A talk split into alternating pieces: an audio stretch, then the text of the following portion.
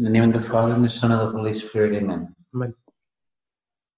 Heavenly Father, we thank you for gathering us together again in your presence, and for giving us the desire and your grace to explore the mysteries. Help us to move forward in our understanding of the beautiful things that you call us to do. Give us strength and wisdom and holiness as we search you in the great mysteries of our tradition. We ask this through Christ our Lord.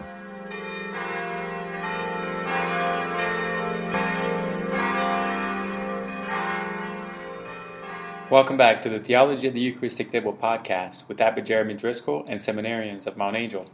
Abba Jeremy is teaching four of us seminarians how the celebration of Mass informs our theology, a method which he calls Theology at the Eucharistic Table, and we invite you to join us in our discussions.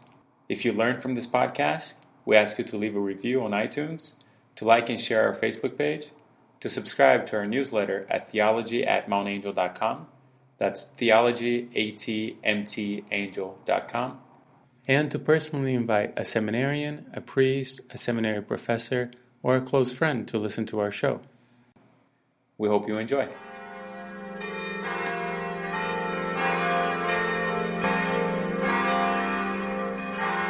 So we've arrived at the seventh master theme, spirituality. And one thing, Abba Jeremy, before we started recording last week, you mentioned we could group the last three master themes together. So a moral life, spirituality, and then mission, as all three being united by being fruits, sort of everything we discussed so far.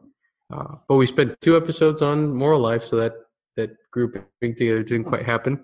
But I think that's maybe an interesting point to start at, your observation that we could have done all three together. Comment a little bit about that. What unites these three? Well, what unites them is that they all three have in common a sort of getting out there and doing it. Mm-hmm. The first five master themes are more specifically theological. In the patristic sense of theology, where you're talking about God mm-hmm. in Himself, mm-hmm. and our talk about God expanded. We saw into its Trinitarian shape, into its Christological shape, that we as Christians know God through Jesus Christ, and in Jesus Christ we know God to be Father, Son, and Holy Spirit. We know God's plan is that we share in communion with that Trinitarian life. Those are the first five master themes. And the sixth, seventh, and eighth master themes, which are moral theology, spirituality, and pastoral theology, that's the living of it. Living of it in the moral life, as we spoke about in the last two episodes, is living the faith, living the realities that we understood in those theologies and that are delivered to us in the liturgy, and facing the kind of moral questions that life confronts us with. Spirituality, which is today's theme, is very closely united to that, because spirituality is united with the person of the individual. That's what does this do for me personally? How do I live it personally? I think in the book I quoted the Catechism again, as I did with the one on theology or moral theology, where we spoke about. God professed and celebrated and lived in the church, and lived in the church is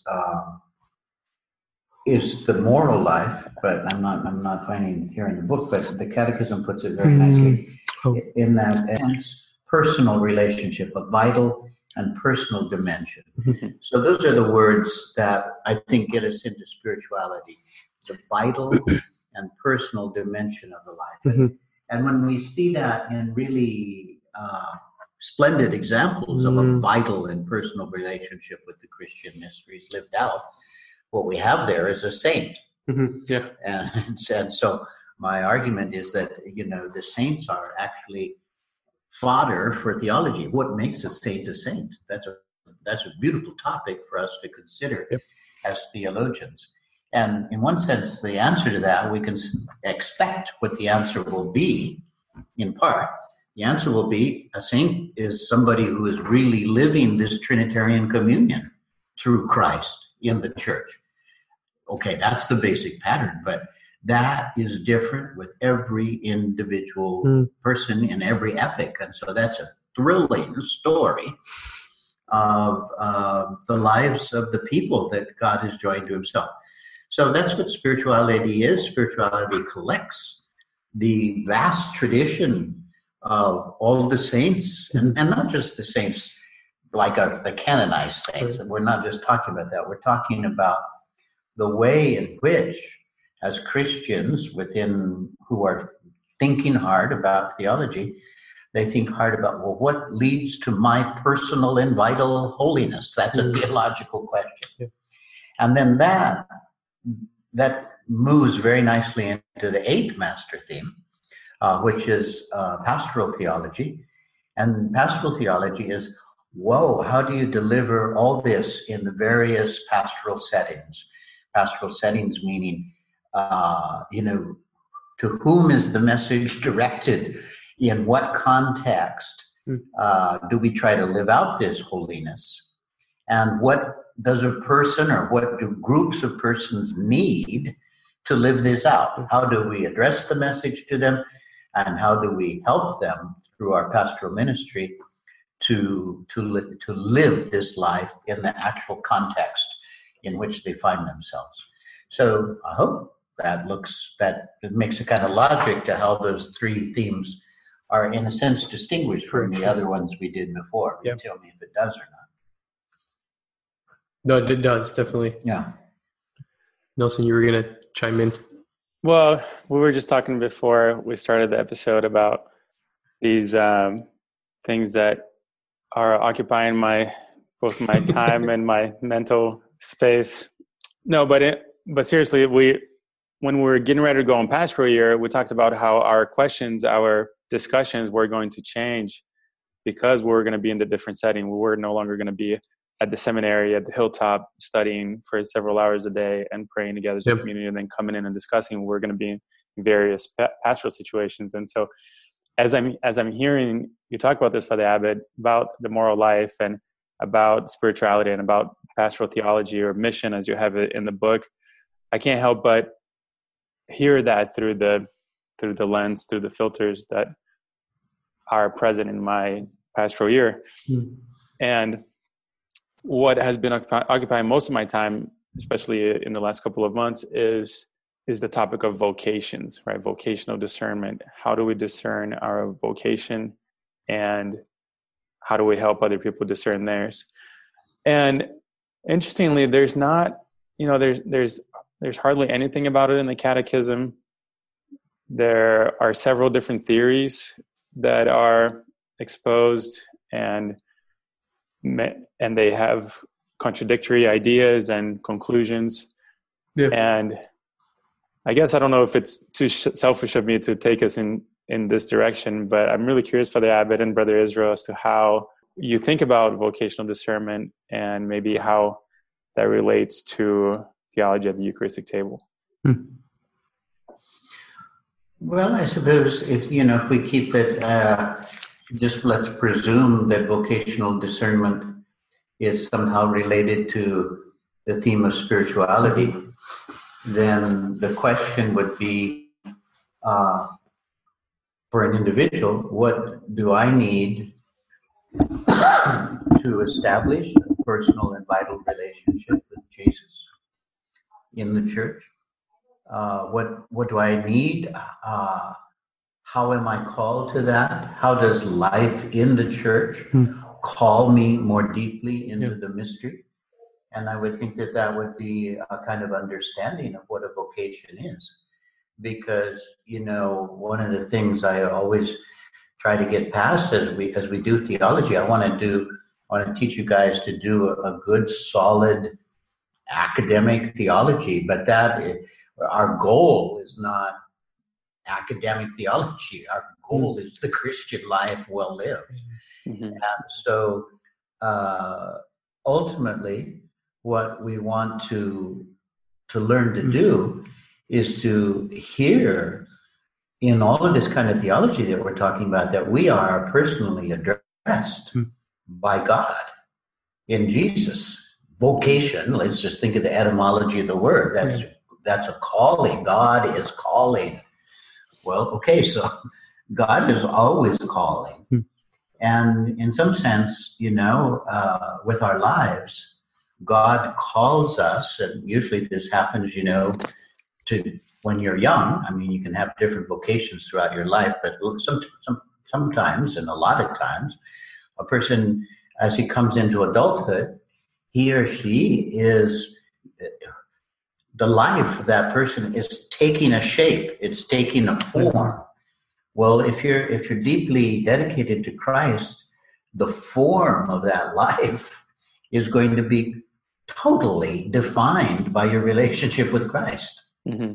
Mm-hmm. What's that mean? That becomes a practical question. Mm-hmm. What does that mean to have a life totally formed by your relationship with Christ? Well, life in the church is meant to do that.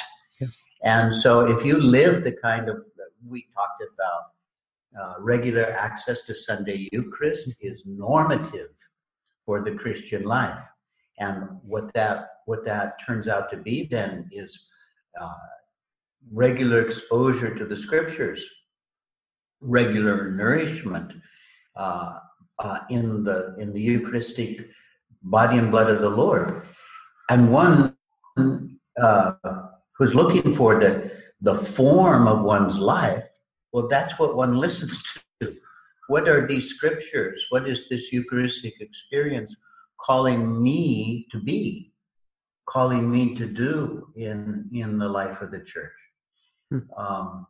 So I just want to really stress that relationship with Christ. And I have to admit, you mentioned just now, Nelson, that there are different theories and they contradict each other. I have to admit, I've never really thought much about vocational theory. I don't know that I want to either, in the sense of I'm sort of inclined just to think of my vocation the way I just described it. You're sort of inclined inside. Say that again, Father Abba, you cut out a little bit. I'm inclined to think of my vocation the way I just described it. I'm not. I mean, I suppose I could be fruitfully provoked into thinking about a theory of vocation, but I think. If you just ask me, as you just did, on the spot, what do I think about that question? I'm inclined to answer it out of this liturgical and reflective experience that we've been talking about, and in which I want the center to be one's relationship with Jesus Christ. Mm-hmm. I would maybe just add something I read in St. Thomas a while ago, and for our ecclesiology class, that the sacraments of initiation, so acts of God in the liturgy, have a purpose of orienting and ordering worship. So it's because we're baptized, it's because we're confirmed that we are able to celebrate the liturgy. That's what those sacraments are meant to do. They're getting us into the door, and beyond the door into the sanctuary. But then you ask the question more specifically about the vocation. Well, your vocation has to come out. I don't know if this is sort of along the same lines, but your vocation has to come out of that first ordering that's already happened.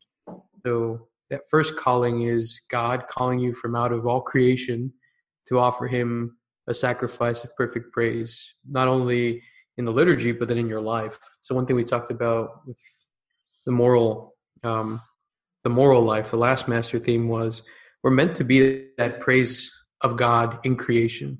We're that part of creation that God is slowly shaping into his very self. That part of creation that says there is a God, and God is Father, Son, and Holy Spirit.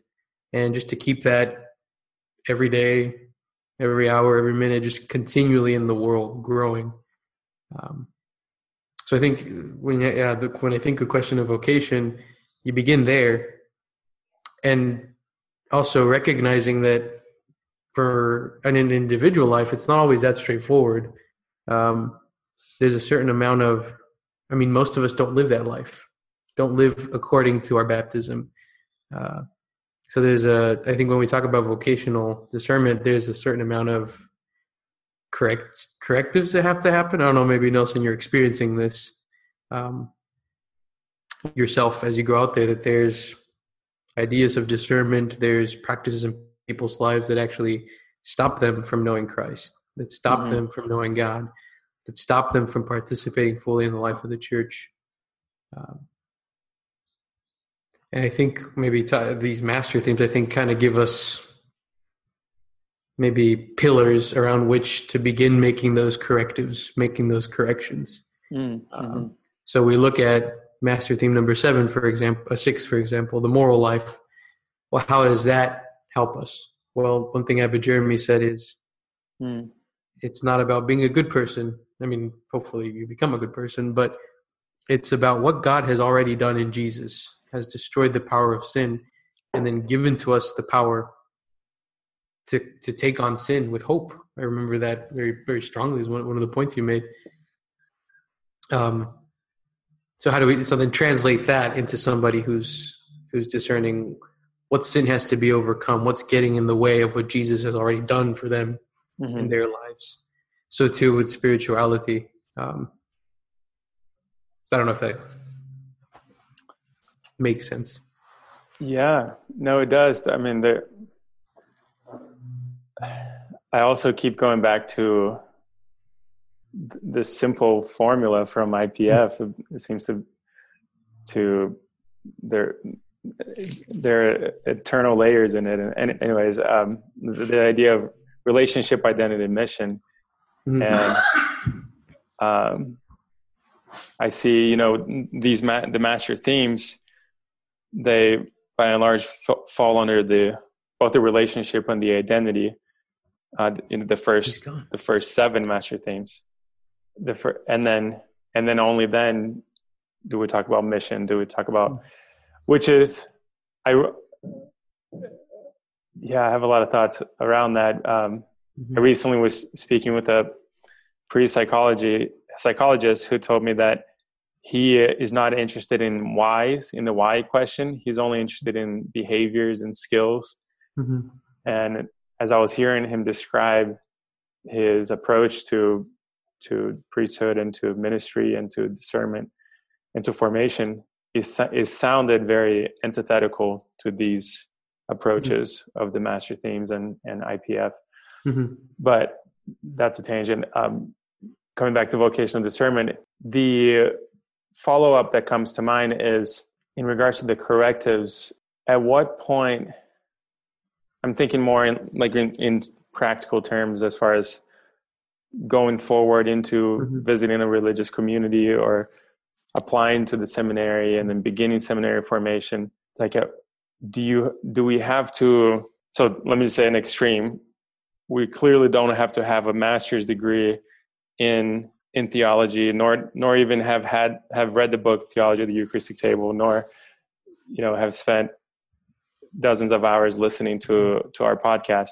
If that's not a requirement, then what is the necessary understanding and foundation to move into a track, i.e. religious life or seminary formation? Well, I would say, look, why are we doing theology? That's what our whole project is. Why do we do theology? You don't need to do theology. You just said it, Nelson, to be a good and deep Christian. Theology in the academy, professionally trained theology. You don't need to do that. Why do we do it? And why do we do it in preparation for priesthood? But why do we? Not only people that are going to be priests or that are priests do theology. Lots of people do theology in our community. But why do we do it? We do it so that we can step back from a reality and understand it more deeply. What's the reality that we're stepping back from and looking at? That reality is Jesus, alive in the world, in the church, and active in our lives. And so we're trying to be ready with reflection that will help us to penetrate life itself, which is full of Jesus Christ. Mm. And so what a vocation is, and what you need for discernment, the person who might be considering priesthood, seminary, religious life, or not, other forms of the Christian life, that person is not a professional theologian, doesn't need to be one. But professional theology, especially through a pastor, can really be a good guide for that person and help him or her to see, well, look, this is what's happening in your life. Mm-hmm. And in other words, it helps us to spot more mm-hmm. Of what life itself in Christ is like. Mm-hmm. And so that, you don't need to read any of these books to enter the seminary. But you need to have a relationship with Christ mm-hmm. in the church. And that leads you to want to do this. Mm-hmm. And then you get to the seminary and you're full of surprises. Mm-hmm. You find out, to do this, if I'm to turn myself into a priest, pastor, I need to reflect a lot on life in Christ and all, yeah. And that's why we're doing theology. Yeah, yeah. Does that distinction make sense to you? It does, yeah, and that's helpful to articulate it that way, and that's something that I can share with some of the young people I've been talking to. The kind of objection or pushback that I encounter sometimes is either something along the lines of, well, I'm not sure that I want to be a priest. Therefore, mm-hmm. I'm not going to go to this holy hour to know my vocation. mm.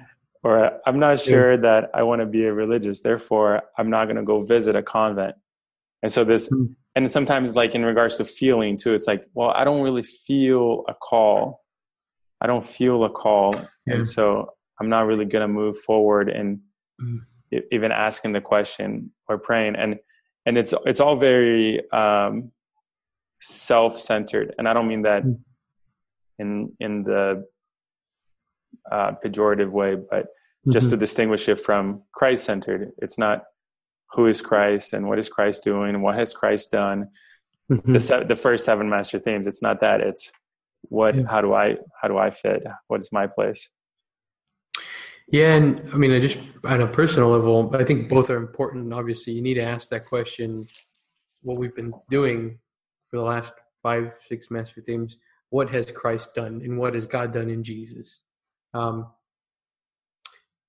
And that one, you could spend your whole life there. That's the thing. I mean, that's why theology is still sort of ongoing. That's why it's because we can always tap into the reality of Jesus, because Jesus is alive, that we can keep talking about him. If he were dead, we would have stopped a while ago. Mm-hmm. But that other question, I think, is also important, the question of where do I fit? Mm-hmm. And there's no norm. I mean, I don't know. I'm thinking of one of the sayings of the Desert Fathers where this young man approaches one of the fathers and says, "Father, tell me what I must do that I may be saved." And there's two fathers there, and the one says, "Go fast every day for a year, and after a year you can come back, and I'll tell you how to be saved." Mm. So the young man runs and he fasts for a year. A year later, he comes back to the same father, and the same two fathers are there, and he says, "Father, I have fasted every day for a year. What must I do to be saved?" And then he tells him, "Go fast for 2 days for a whole year, and then come back, and I'll tell you what you must do to be saved." And the other father says, "No." So he sends him off. This young monk runs off, and he's going to fast for 2 days for the whole year. And the other father says, "Wait a minute! You're so soft with all the other people who come to you, but you're really strict with this one young man. Why?" And the father responds by saying, "I send them the way I send them out depends on the way they come in." This guy comes just for the love of God. All the others don't. That's why I give him a word that's going to save him. And for the others, I don't, because they're not really seeking that. And I think you could spend weeks just with that little story, that little anecdote, and then the Father's response. But one thing that comes out really strongly for me is desire. Desire, longing. There's no replacement for that. You can't. Abba Gregory has put this in different ways, but one thing he says is you have to want what Jesus did for you. If you don't want it, there's no relationship. How do you keep going forward? That doesn't quite answer your question, but I think it shows at least two things: a question of desire, but then also you can't have one hard and fast that's always going to work. I think the temptation is to look at the master themes, especially these last three ones, and try to make a rule. This is what the moral life is. This is what spirituality is. This is what pastoral theology should look like. Now apply it. But I think rather when we do theology, especially as men who are looking forward to ordination, who are thinking of ordination, the theological project is trying to shape you in a particular way. Not so that you can share what you've learned per se. I mean, if that's definitely a part of it in your preaching. You have quite a bit of teaching functions coming up, Nelson. So you have the opportunity to share content, what you've actually learned. But I think if theology is working, it's also shaping you to see the Word of God at work in people's lives, to hear the Spirit at movement in people's lives. Which, going back to this, we haven't really dived into this master theme, but spirituality, Spirit, what is the Spirit doing in a person's life? And how is that person cooperating with the Spirit? You can't answer that question for more than one person at a time, really. So again, the basics, the guidelines are there, but they are basics and guidelines. So, when somebody asks you that question, or when somebody answers your question of, I don't want to go to this holy hour because I don't know if I want to be a priest. So then the question can be, they can have a lot of questions, but I think one of them should be, what has the Spirit done in their life up until this point? Where are they encountering the Spirit in their lives? How is there a disconnect? To say, I don't want to go to this holy hour because I don't think I want to be a priest. Okay, where's the disconnect between the truths of the Christian life and then this particular person? Is maybe one question that would be useful, Again, not to ask this person, but to ask yourself. That's your starting point with this person, maybe. As theologians, we're made this, I said, step back from a reality and understand it. So this needs some diagnosis. When somebody says, I'm not sure I want to be a priest. Well, sure, that's clear, but is that the question? If you're stepping back, you would want to say, and you said it, you had a bit of a diagnosis, you said it's self-centered, you didn't mean it to be critical, but let's understand this. Let's understand our whole culture. How does anyone grow up today? Anyone grows up today thinking, well, what am I going to do with my life? And that there's a way in which that's true about people. What am I going to do with my life? But at some point in the Christian reality, the whole thing flips if you really meet Christ. And Christ will say something, the encounter with Christ will turn that question, it takes it out of my hands in some sense. I've met Christ, he loves me, I see what he wants. He wants this relationship with me. How does he want me to live? And then it's not just in my hand. I don't want to be a priest. Well, yeah, a lot of people don't want to be a priest, including people that have now become priests because somehow they let someone in. But people like that need to be around people who have made the choice. Yeah, who are making the choice, and that's what's good about them meeting you and the other guys, you know. You can't just kind of do that on your own, because then you're left on your own. That's the trouble with our whole society. What would I do with my life? Yeah. Well, since I've already hijacked 4/5 of our segment, I'll go ahead and complete the job.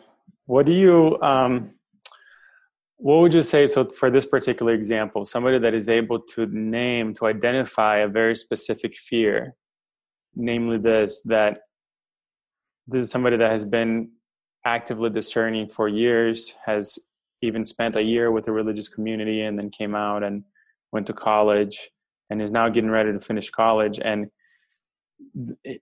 he is pretty confident that this is what God wants him to do, and that this is, that even that he would want it, at least that he does right now, although with some hesitation, but, and it's for a particular community, not just in a general sense of call to the councils or call to the priesthood, more specific discernment.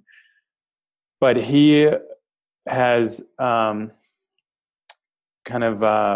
built up this expectation that if he goes in, if he starts postulancy, that he cannot come out, that he has to, if he goes in, that's it, that's the end of the road, that's the end of the discernment, he's in forever until through final vows and through all the way to his funeral. The two monks are laughing here, you realize. Right. And I mean, I think he know, like when he intellectually analyzes it, he sees the problem in it. And we've talked about it, and I probably a little too forcefully, as I often do, pointed it out to him that wasn't a good reason to not go into formation, but because that's his own expectation, not the expectation of the religious community and so forth. But that doesn't overrule the fear. The fear is still there. And that the fear is what's preventing him from moving forward. Yeah, but isn't that, I'm sorry for bringing it back to Jesus all the time, but this way of life requires trust in him. All the way through, you know, he will be there guiding and working in this man, or is it a woman, I don't know, but in this person's heart. And the superiors, Christ works through them. You have to trust that. When you become a postulate, you don't know how it's going to work out. But that's like saying, I'm not going to date for fear that I'm not going to date her for fear that I might marry her. Well, how are you going to get anywhere in that relationship? You know, when you don't know if you're going to marry her or not. Well, so date, hang out together, see what happens. That's what you do when you enter the life. But you do that not trying to predict in advance what will happen to you. You are. I use the word adventure for this. It's an adventure to enter into a relationship with Christ, and it's an adventure of love. And you have to trust that adventure. Yeah. Where will he lead me? What will he ask of me? You know, so I don't know if that helps at all. But in a way, it sounds, I mean, maybe I'm misunderstanding the fear, but this fear that, as you described it, sounds like it comes from that same diagnosis of self-centeredness, in the sense that, you know, it's what's being prioritized there is my ideas of what the future holds, what religious life will be like, what my religious life should be like. And I don't know, as a young monk, 4 years in, you have to let go of those immediately. Recognizing that there's a certain certainty you need to have before you enter, but the moment you enter, it's like that a sort of threshold of certainty is going to change. Precisely because it's an adventure and it's a real one. you, when you first come to the monastery, you find out all kinds of things that you didn't think it was going to be like. Ooh, and that's upsetting to a lot of people, but it's also good for everybody because you're on an adventure. It's not what you imagined in advance, because these are not ideas that we're pushing around. It's a relationship with Jesus. He is alive. He is fire. He is dangerous. He is forceful energy. Well, this is unpredictable where this is going to go, and that's lovely. This is an exciting life if you do it that way. But if you just sort of imagine what will happen to me if I'm there and this person that's me and makes me do that, and you start imagining all these things. And what if the future abbot is somebody that I don't like? And what if that? And then, you know, you start imagining all these things.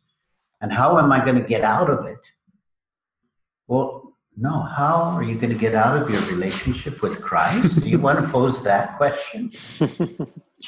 So that's, I'm just insisting, obviously, on this center in Him.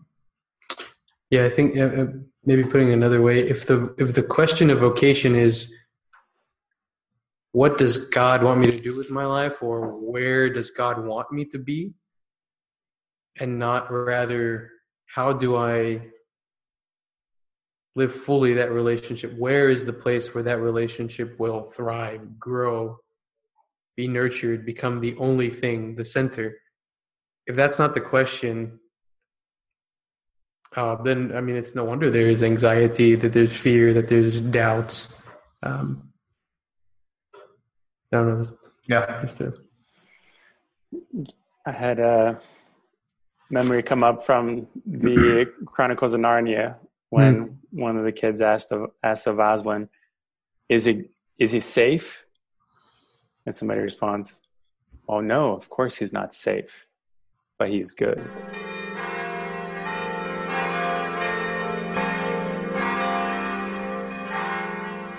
We hope you've enjoyed this episode of Theology at the Eucharistic Table podcast. Remember to leave us a review on iTunes, which helps those who are searching for content similar to ours to find our show, to like and share our Facebook page, to subscribe to our newsletter at TheologyAtMtAngel.com, that's TheologyAtMtAngel.com, and to tell your friends about our podcast, especially the seminarians, priests, and seminary professors whom you know. Above all, we ask you to pray for us seminarians, priests, monks, and professors at Mount Angel Abbey and Seminary, and to take the content from this episode into your own prayer. Until next time.